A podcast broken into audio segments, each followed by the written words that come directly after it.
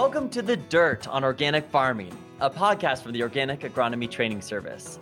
Our aim is to bring skeptical agronomists and crop consultants into the organic conversation by analyzing six common criticisms and openly discussing the sometimes messy promise of the organic opportunity. The podcast format combines expert interviews with real world examples to get beyond us versus them and towards a more informed understanding of organic agriculture. I'm Nate Powell Palm. And I'm Mallory Krieger. We're the hosts of The Dirt on Organic Farming. You know, some perceptions that I've heard that organic production is just for small scale vegetable producers who are selling at a farmer's market or just for a small portion of a field. So there's skepticism around the long term premiums within organic and the long term potential for consumer demand growth with organic. In this episode, Soft Markets Organic Doesn't Scale.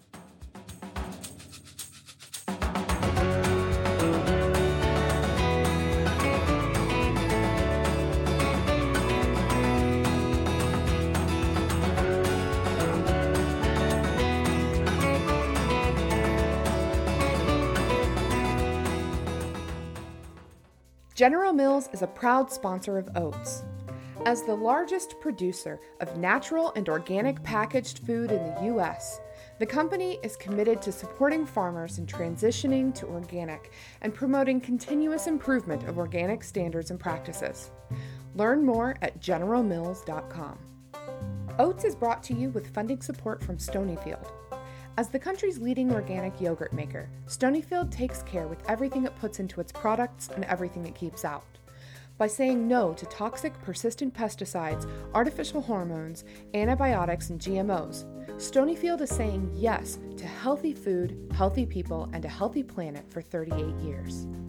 Stonyfield is a certified B Corp and is also helping to protect and preserve the next generation of farmers and families through programs like its direct milk supply and Wolfe's Neck organic training program as well as Stony Fields, a nationwide multi year initiative to help keep families free from toxic, persistent pesticides in parks and playing fields across the country.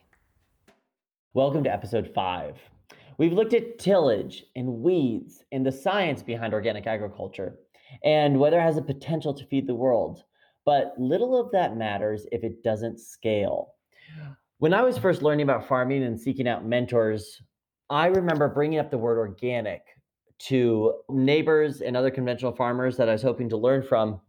And more than once, when I said the word organic, they pretty much replied that, oh, the reason I'm not organic is because I don't want to be sitting at a folding table selling grain by the pound at farmers markets one of the reasons that I ended up going into organic grain farming was because of the really strong and very consistent farmer friendly markets that are out there. And by farmer friendly, I mean that there is a culture of grain buyers really working with farmers to chase these markets these new and nascent markets that are that are out there. And organic supply has been just chronically lagging demand. There's always been more demand than there is supply and so buyers are eager to buy semi load after semi load of any organic grain that farmers can produce.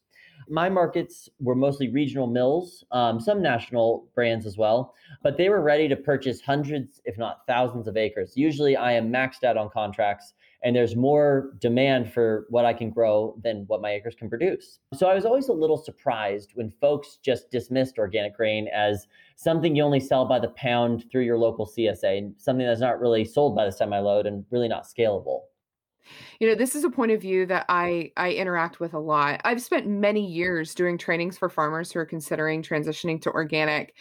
And one farmer really sticks out in my mind when we think about this this idea that organic doesn't scale, that you can't do it in large acreage, had a field day for farmers who were considering transitioning.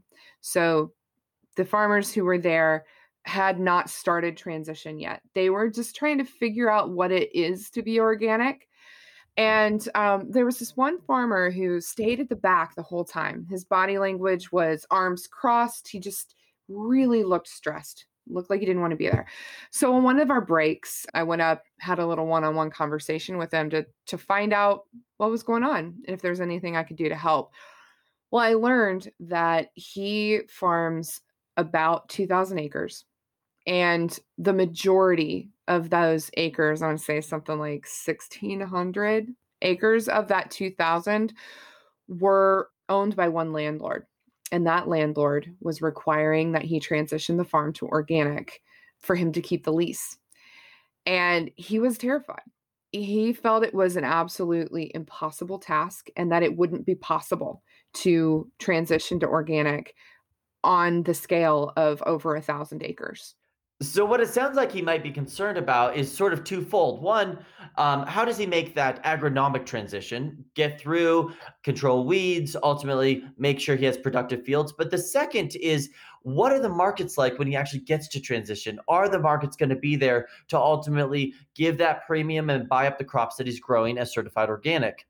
So, to tackle this, we're going to look at it in two parts. The first angle we're going to cover is the markets. In this episode, we're going to look at are the markets there for large scale organic operators um, to come in, and and if they're not there, what does it take to grow these markets? In the next episode, we'll be looking at what it takes from an agronomic perspective to get through transition on the ground stories and and interviews with folks who are actually talking about their experience and their expertise in getting through that transition period so, to kick us off, I want to introduce Ben Bowell, an organic education specialist with Oregon Tilth, which is an organic certifier, educator, and advocacy nonprofit. The idea that organics is only for small farms doesn't really square with what Ben is seeing in the field. I think organic is, is sometimes interesting to me that it gets pigeonholed into small scale veg production because organic is such a blanket term that can applies to all different cropping systems. And so I think that you know, in being around the country doing some trainings or workshops for organic producers, I see organic production everywhere, you know, organic dairies to wheat. And I think the perceptions and the relevance of it are, I think, relative to the types of cropping systems in an area. And so if there's a lot of wheat country and there just happens to be one or two veg organic vegetable producers in that area, it kind of gets pigeonholed that way. But um, you know, in other parts of the country, you'll see large communities of organic producers doing grains or wheat production or in the dairy sector. And then for really thinking about larger scale and things, if you look at California, I mean, the diversity of organic agriculture in California and the large scale that it's at with um, vegetable production or all different specialty crops and fruits and nuts and all of those sorts of things. Ben brings up a good point. You know, when when people think of organic, they oftentimes think of the farms that they encounter in person, like at the farmers market or through a CSA. But organic is has a really huge presence in the grocery store. And when you walk through the grocery store aisles and you look particularly in the refrigerator section and you see how much butter and cheese and milk are all labeled organic, how many eggs are labeled organic, those are animal products that are fed with you know grain through the organic supply chain. I couldn't agree more. And I think one of the most fun things about being an organic farmer is being able to walk grocery store shelves and try to do a little uh, internal accounting about how many acres does any one product represent? What are those products that are really pulling a lot of organic grain? So I think Ben brings up a great point that organics is really diverse. And when we're thinking about all the different products on the shelf, there is eggs and milk, and those are all pulling a lot of organic grains. But the scalability question is that by the very fact organics is at these major retailers, it has to be a pretty efficient, pretty big supply chain to meet the demand of all of those different stores. Yeah, a, a lot of times I hear from from people who are a little skeptical about organics uh, with concerns that it can't be done at large scale, like you know conventional scale industrial farms they're they're pointing to average acre sizes that are published through USDA's you know agricultural research service data ag census et cetera. A couple of things to keep in mind about those numbers. Organic uh, is often concentrated in geographic regions where the farms are smaller as a whole so the average farm size in Vermont is a completely different number than the average farm size in Montana. But in that Northeast and up in the dairy country in the north central part of the United States, farms just generally are smaller. And so these organic farms are not markedly smaller than what their conventional counterparts in their geographic region are. Another thing I want to kind of point out is Ben mentioned farmers market. Well, I, I farmed as a farmers market vendor for about five years. And many of the farms that are certified organic that I encountered in the years that I was doing that are run by really young people. They're just starting out, they're trying to get into the market. They're getting their foothold in there and the three years experience so they can get that FSA farm purchase loan. And so, right now, the organic community is fairly young. And so that kind of skews the acres smaller. So, that all of this is to say organics absolutely is done at scale. The numbers right now make it look like it's smaller because of who's doing it and where they're doing it but that it says nothing about the feasibility at scale somewhere like the midwest or the northern great plains.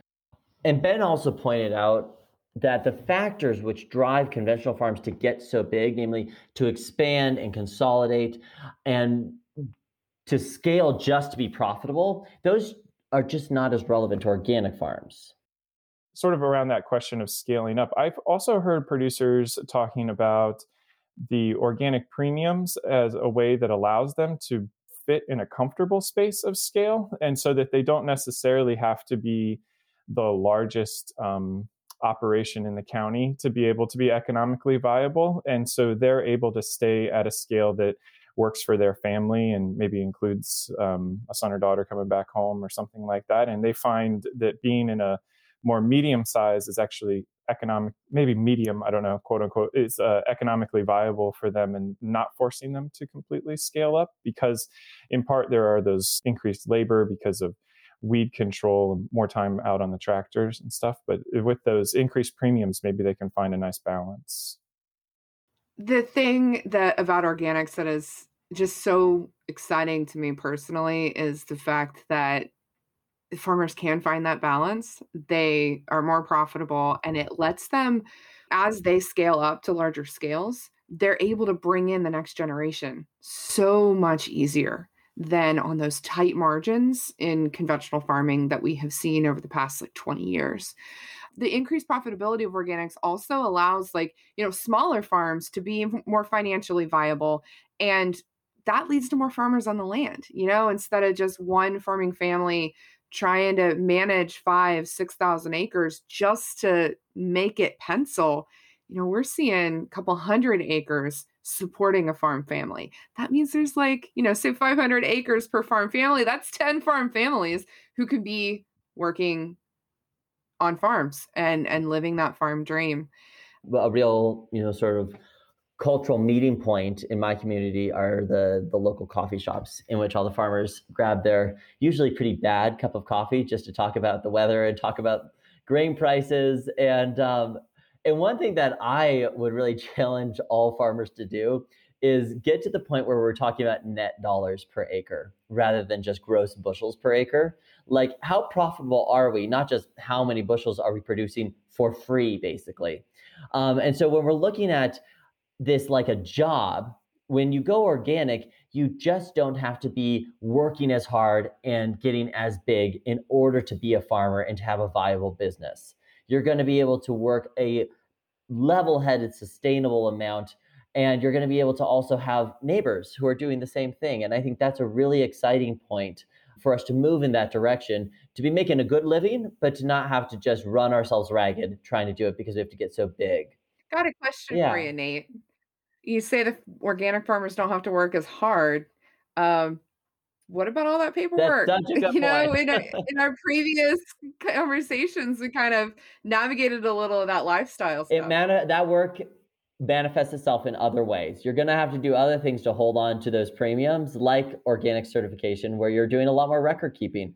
Um, but again, I look at some of the best run organic farms are the farms who have taken on one of their kids to be their chief record keepers. And ultimately, these things generating more jobs because of that additional premium and revenue available to the farm. But one point of commonality that that I think Ben said he's seen on in the organic industry is even that in areas and regions where organics has been less common, like the South or other places with really high intensity, high input agriculture, um, a, a trend is becoming pretty clear across the board in America. So, in terms of where see organic trending, I just see a broad increase. And so, this to me kind of goes to this you know, big umbrella of what is under organic. I think that there hear conversations of smaller scale producers that are getting certified organic that weren't certified organic in the past that maybe were already leaning towards those um, types of systems but they find they decide to get certified organic because they see a market there. There's definitely a market pull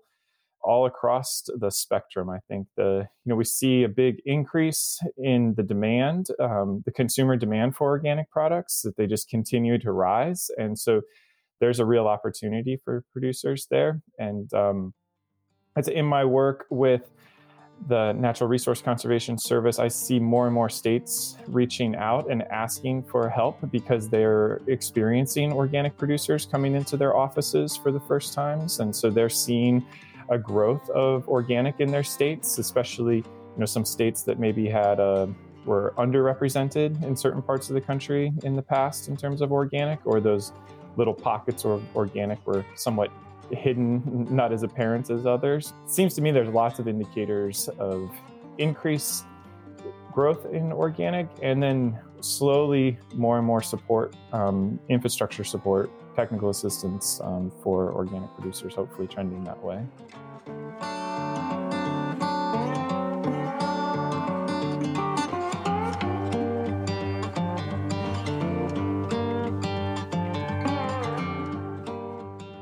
Right. So Ben he he sees the organic industry growing, but here here's what I'm thinking about. In the last episode, we talked with Joe Miranda from OTA about how organics comprises about 6% of the organic food purchases in the United States. But one thing that we didn't say in that episode is that organic only makes up about 1% of the food produced. So, agricultural product leaving the land, it's only about 1%. So what that's telling me is twofold. One, organic farms more profitable because they're selling their product for more, so they're getting more money, more of that dollar share. But the other thing it's telling me is that there is a gap in in how much we are producing organically domestically versus how much we're importing um, to to fill domestic demand.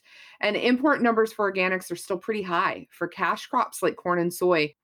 All the signs are pointing to there being a lot of potential for domestic grain production to take over some of that import demand, but there does seem to be a lag.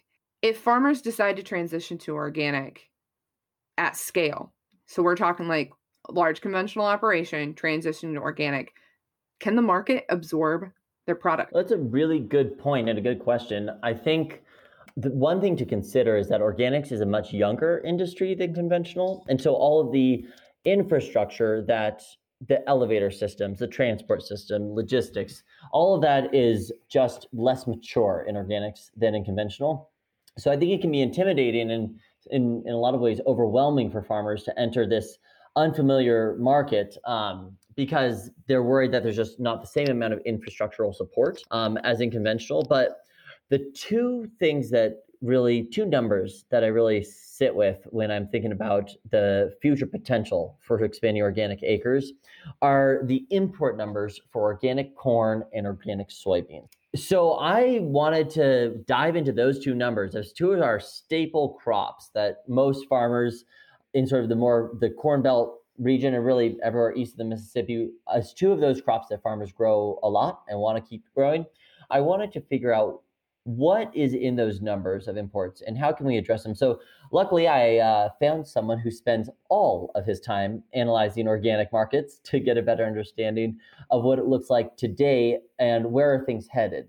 Ryan Koory is the director of economics at Mercaris which provides comprehensive marketing information to the organic sector from prices to trade data and uh, even acreage yields. With that number, and on both of these, we've seen them improve over the past five or six years. And this is really a virtue of the fact that we do continue to see acreage expand. Uh, if you look at corn, if you were look somewhere around the 15, 16 marketing year, I think we imported somewhere around 50 to 55% of our organic corn. And over the 1920 marketing year, that number shrank down to about 25%. So that share has fallen by half. If you look at soybeans, much more nuanced. And the reason for that is there has been a trend within the industry that we don't import whole soybeans nearly as much as we used to. What we do is we import soybean meal in pretty substantial quantities. What I like to do is I like to take that soybean meal number, kind of convert it to a whole bean equivalent, right? Like how many beans would you have to crush to come up with this volume of meal? So if you took that whole bean number, the equivalency number, and you looked at that as a share of total supply with US production, you know, kind of that same comparison. If you looked at 15, 16, we imported just a little bit more than 80% of our organic soybean. And that number's come down for sure, but not nearly like corn. And with that, over 1920, we saw that number sit somewhere around 70 to 75%. So, still a huge portion. The vast majority of our soybean needs are sourced in the form of imports. And a lot of those imports are in the form of soybean meal. The difference in the growth in corn and soybean sectors, um, I think, is really telling about what it will take to have organic scale in the US. So the majority of demand for organic soybeans in the United States is in the form of livestock feed demand. And to produce that, you're producing soybean meal, so you're crushing. And the byproduct of that crush is oil. The market for organic soybean oil in the United States is fairly tepid. There's not a lot of consumer demand. And then there's really a few reasons for the lack of consumer demand. One being if you are the kind of consumer who is health conscious and is purchasing organic goods for that reason, you generally tend to look at labels for oils that are not soy. You generally have a preference for things like sunflower and or canola. Canola is another one that's fairly common. But as a result, so what you see is organic soybean oil. Generally, a lot of it gets dumped into the conventional market. Some of it gets used for food, a little gets used for feed, but it just doesn't carry much of an organic premium, which means that premium's not getting bid back pressure and it's not getting bid back into the bean. So historically, the profitability of soy has struggled a little bit because of that paradigm. Look at what we saw in the United States for organic soybean acres over this past year. We estimate that we harvested somewhere around 419,000 acres of organic soybeans, or organic corn, rather. I'm sorry. Soybeans, we harvested somewhere around 228,000, so somewhere around half. If you take that 220 thousand. And you think of the fact that we're essentially importing two thirds of our needs. So you would need to triple those acres. I have yet to find an organic farmer who I would say, okay, triple your organic soybean acres because there's consumer demand for him, them here in the United States. There aren't really any farmers who are willing or able to take up that proposition because of those challenges. So, given that domestic soy production is really struggling to get a foothold, it seems like the reliance on soybean as a rotation crop might be a limit, limitation to the growth of organic acres.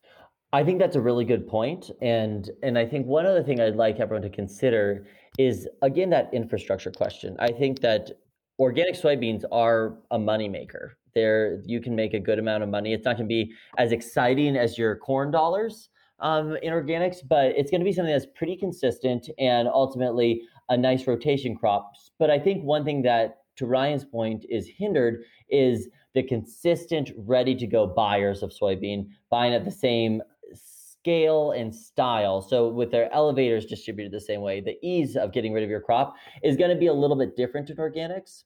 So, I would push that this this import number is a really exciting opportunity to expand domestic organic acres. But I think a point that Ryan makes, which is I think really worthy of our consideration, is that we shouldn't be just trying to replicate the conventional model and replace every conventional acre of soybeans with an organic acre of soybeans, but rather think about how do we develop an industry that plays to organic strengths. If you just get hung up on that number of how many soybeans we're importing, and it is a drastic number, uh, it, it leaves you wanting to go after soybean imports in ways that I find that aren't productive. But if you think about why it's happening, not necessarily so much what's happening, but the why, you can start to kind of come up with some creative solutions that are actually more beneficial in the long run. You know, it's not about trying to build a supply chain or a, a network around the organic industry that is akin to what you have in conventional, because that's clearly not where the industry needs to go to be healthy long. You need to start thinking long term in terms of demand and the supply network that fits organic rotations and fits organic production in the United States. And that that's really the way that, in my opinion, that you look at solving some of these these questions we're facing now in terms of imports and acres and production in the United States. Yeah, Ryan makes a good point. In a lot of ways, organic is trying to mirror the conventional industry. Um, one of those ways that I'm seeing is that much of the organic corn and soy production that's raised domestically is destined for that animal feed and ration market. Super good point. I think that there's a lot to consider about the potential of the ration. Maybe that'll be our next book, um, because the animal ration um, for say dairy and poultry that's a huge draw of organic grain and and a huge market for organic acres. So I think that there's a lot of potential to discuss how do we diversify what goes into that ration. Rations don't need to just be corn and soy. Um, there's a lot of interesting, really soil friendly, somewhat easier to grow legumes out there, um, like yellow peas, for an example, off the top of my head, that could be substituted in to these rations and are a little bit more friendly to the overall rotation on an organic farm. All right. So, what does that look like? If I'm a farmer who's looking to get into organics and deciding what I should grow, what should I be considering if not just the supply and demand curves out there? how do I put together a good rotation that is responsive to the market? Man, that is that's a great question. And um, well, Ryan had some thoughts on it. One thing that's really important mm-hmm. and something you may take just a little bit for granted coming from the conventional sector is there are fewer entities out there to who which you can market your grain if you don't have a contract already established, right? Like so if so if you're coming professional sector, say you're a corn soy operator, you're pretty used to, you may have some of it already forward marketed, but you expect to put a fair amount of it into your bin and sell it over the next year or so as you need to make cash flow. That happens pretty often in the, the conventional sector. That is far less common in the conventional sector, and it's or the organic sector. Rather, I'm getting my terms confused. And there's a couple of reasons for that. One being, you know, there are fewer entities out there to whom you can sell. You know, for every 100 conventional, 100 is probably an exaggeration, but I'd say 25 conventional elevators, you might find one organic. So you've got fewer people out there that you can work with.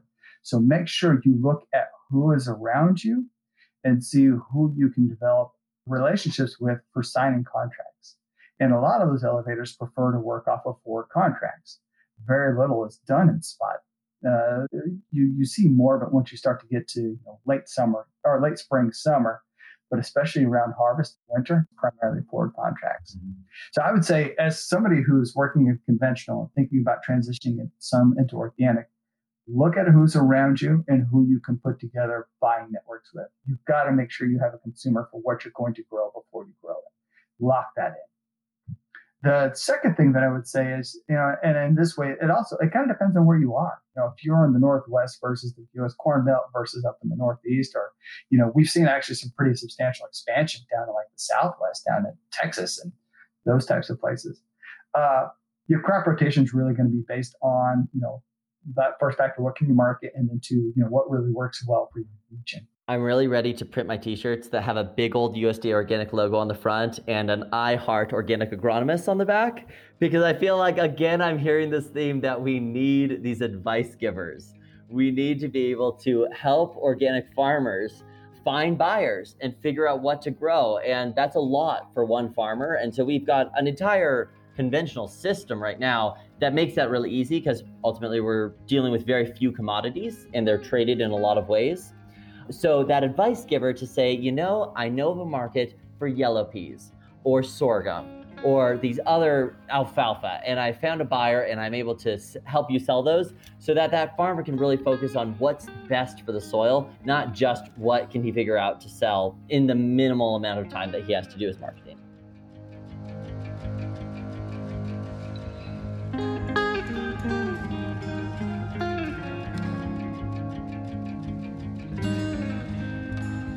So, um, you know, I'm I'm thinking about what we've just heard from Ben and Ryan, and it it really sounds like that there's not a hard limit on farm size from a market's perspective in organics.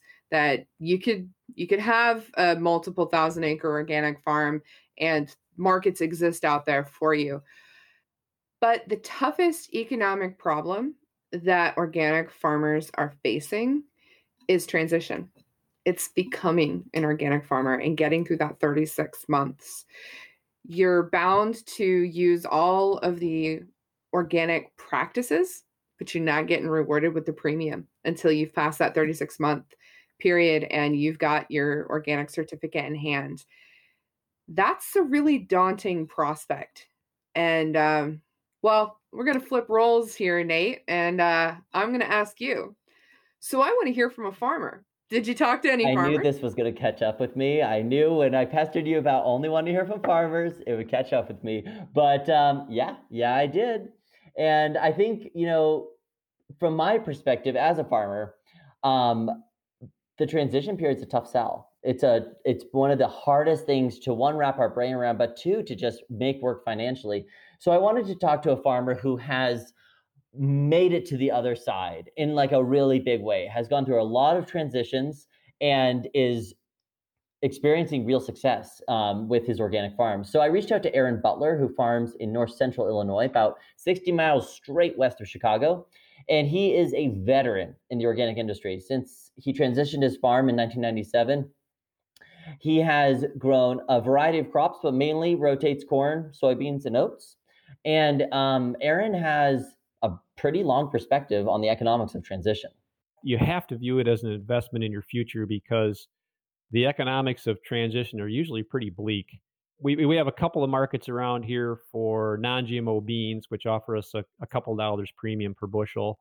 But most of the time during transition, it's an economic bloodbath. I mean, you really have to view it as an investment in your future because it's it's most of the time it's a pretty unprofitable deal, especially if you get into farms like we did. A couple of these new ones we rented a few years ago where the fertility is horrible. You, you just can't look at it in terms of one year at a time because if you do that, you'll get discouraged and just quit right away. You have to look at it, and and you got to look at it more than just three years too. I mean, you got to look. Sometimes you've got to look at these farms that are run down as a ten year project. Without a doubt, this is not easy. But since coming out on the other side of that three year period, time and again, going through that transition, Aaron has seen real returns on his investment. My, my financial books are, are work are done by a company called Farm Business Farm Management here in Illinois, and um, one of the neat things about about their service is they compare your financials to everybody else in the system. And right now, they don't have enough organic farmers, so they've got me lumped in there with all the conventional guys. And it's a pretty interesting comparison at the end of the year. Typically, in terms of total dollars spent per acre, I'm actually pretty close to the conventional guys, but I spend way less on the things you would expect. You know, my seed is cheaper. I don't spend any money on herbicide. I don't spend any money on insecticide, fungicide, you know, all that stuff is big zeros. But I spend a lot more on equipment and labor. So it's a trade-off there that you know I've got I got twice as much equipment as my neighbor across the road who farms just as much as me because of running all the cultivators and rotary hoes and everything all summer and spreading all the fertility stuff. So in terms of dollars spent per acre, it's actually pretty close. But you know the last few years, the price difference between conventional and organic has been pretty substantial. So we've been able to show a, a much higher profit per acre than conventional farms. It would be great to see what those economics actually look like for a transitioning farmer. It would, wouldn't it? Will Glazik laid that out for me. Will is a fifth generation farmer on Cow Creek Farm in Paxton, Illinois. He farms organically both with his family as well as on his own operation. Will dives into some specifics, and just so our listeners can track along, he refers to the first year of organic transition as T1 and the second year as T2. So, if we kind of look at some numbers here, typically, you know, I like following soybeans conventional soybeans would be ideal to start transition off of. So our T1 crop will be cereal rye. Following soybeans, a lot of times we can get 40 bushel rye. Then I will direct market that to my neighbors for cover crops. We're looking at like a $400 gross. minus maybe $100 in machinery. Cost is going to be about $15 an acre. So really we're looking at like 285 net an acre on that minus personal expenses. Then we'll put in our our legume mix into the growing rye. That's going to cost about 50 bucks an acre to plant and then maybe let's just say another $50 an acre to maintain. So now you're down another $100 plus whatever land rent you would have on that. And that's going to be your T2. Then you'll work it up and then you go to organic corn. A lot of the times, following that really nice legume stand, we're not going to put on any manure. We'll have some more cover crop expenses, but I try to keep it pretty cheap. So typically, I try to bank the the first two years expenses out of that cereal rye crop. And if if there's a lot of conventional farmers in the area using cereal rye, you can probably get more than ten dollars uh, a bushel for it. Anyways, that sets us up for a really nice organic corn crop. Most of the time, we can raise in the neighborhood of 150 bushel organic corn. There's some farmers in the area on a little bit better soil uh, that have raised 200 bushel corn. Right now, organic prices are a little subdued, but right now we're able to get seven bucks for it. So then you're looking at a little over a thousand dollars an acre gross. We've got between seed corn and weed control, got about another $350 an acre in it. So now you're looking around 700 net, which more than pays for that year off as long as you can make it through.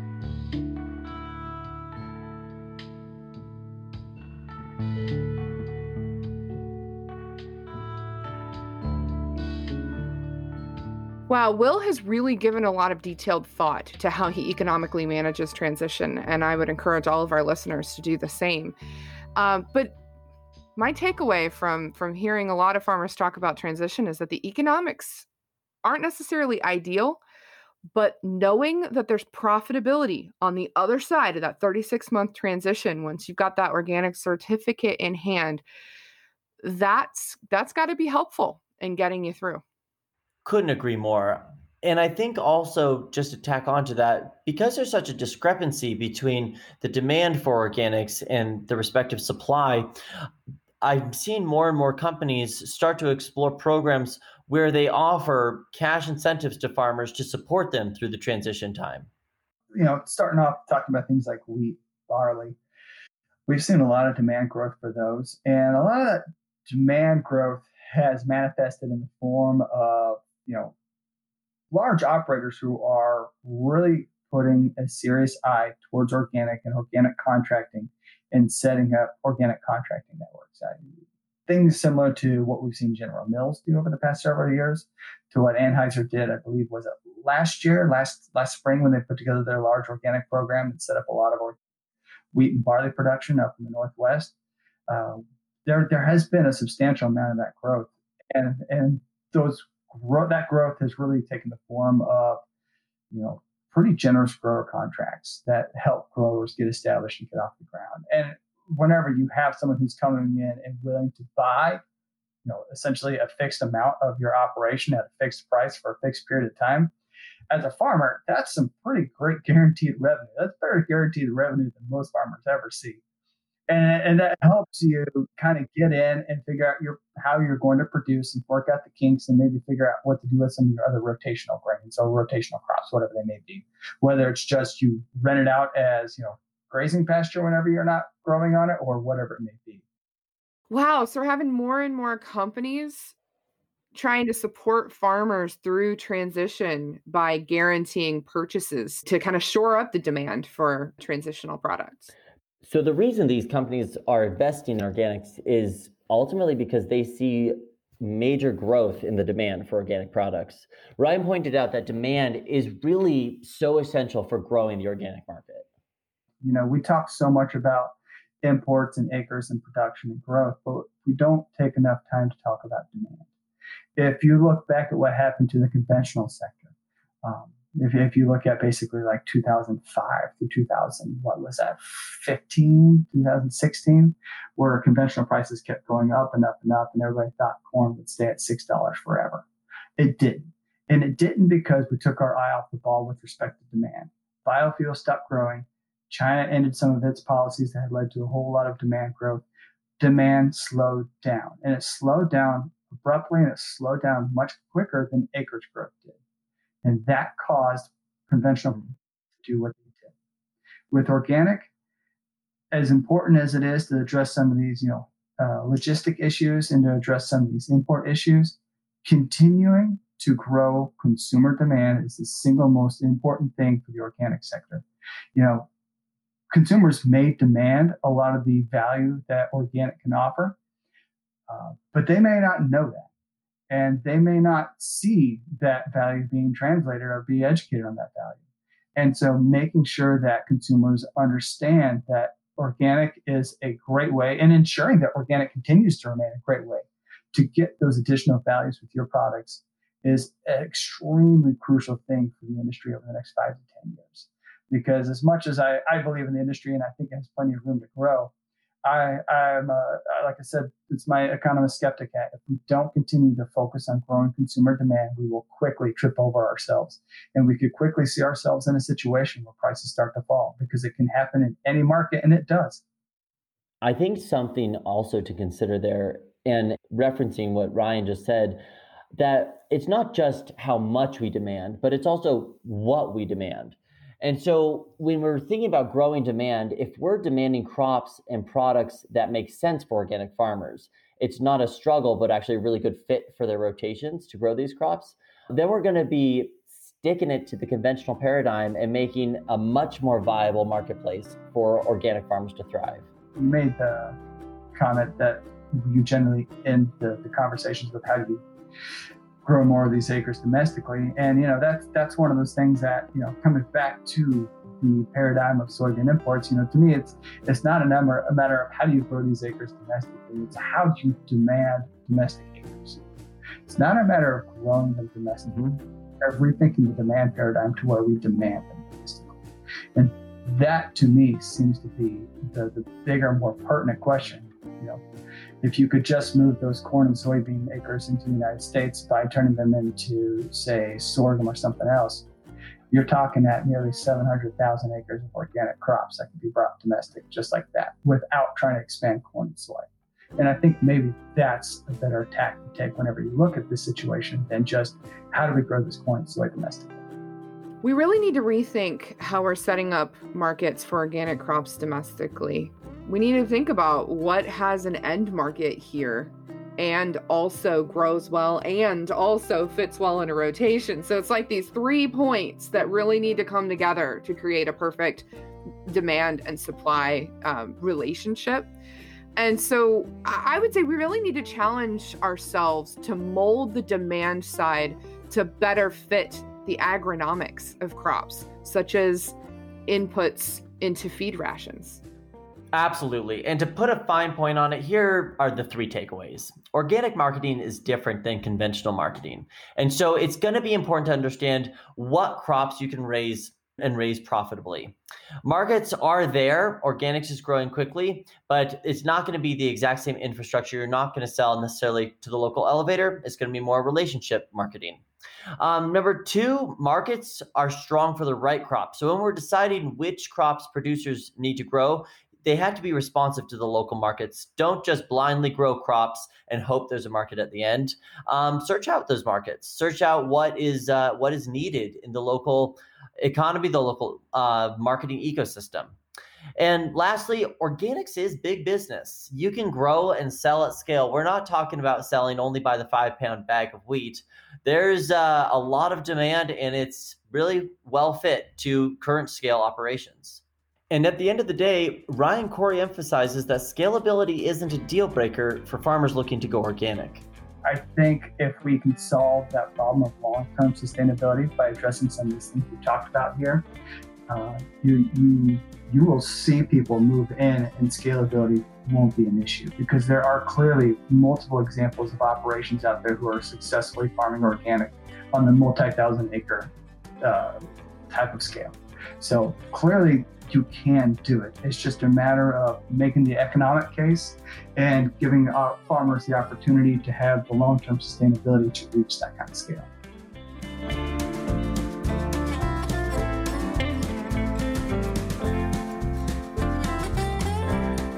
That was episode five of The Dirt on Organic Farming, a new podcast by the Organic Agronomy Training Service. Oats provides organic grain production training to agronomists, advisors, and crop consultants so that farmers will have better access to reliable, science based advice for their unique farm operation. Special thanks to Ryan Koory, Ben Bowell, Aaron Butler, and Will Glazik. This episode was produced by Michaela Elias. For more information, go to www.organicagronomy.org. Oats is brought to you with funding support from Clif Bar. Clif Bar's journey to use organic ingredients started in 2003.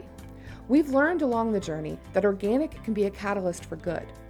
It is key to creating a healthier, more just, and sustainable food system for all of us. Organic farming is good for people and the planet. We've also learned that organic farming is innovative and can play a critical role in feeding a growing world. In order to do that, organic has to continue to improve. That's why we are the number one private funder of organic research in the US and fund projects like OATS. We are proud to be working along with all of you to ensure that organic is here to stay for good and for generations to come.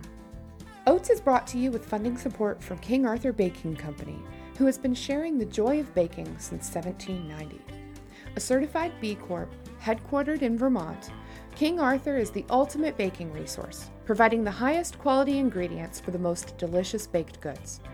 As a 100% employee owned baking company, we believe in the power of baking to make a difference for our employee owners, the larger baking community, and the planet.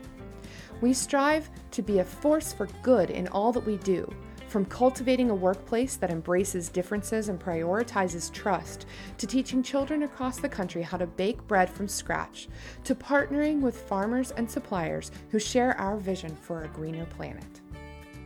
OATS is a programmatically independent consortium that is fiscally sponsored by the Organic Trade Association. OTA serves as an anchor funder for OATS through its industry invested Grow Organic research, promotion, and education program. Grow Organic's Technical Assistance Program area seeks to meet goals of scalability, regional, and production system diversity in technical assistance for organic and transitioning farmers nationwide. Top donors to the Grow Organic Technical Assistance Program area help make oats possible. Thank you to General Mills, Clif Bar, Stonyfield, King Arthur Baking Company, and Organic Valley. I'm Mallory Krieger. And I'm Nate Powell Palm. Till next time, thanks for listening.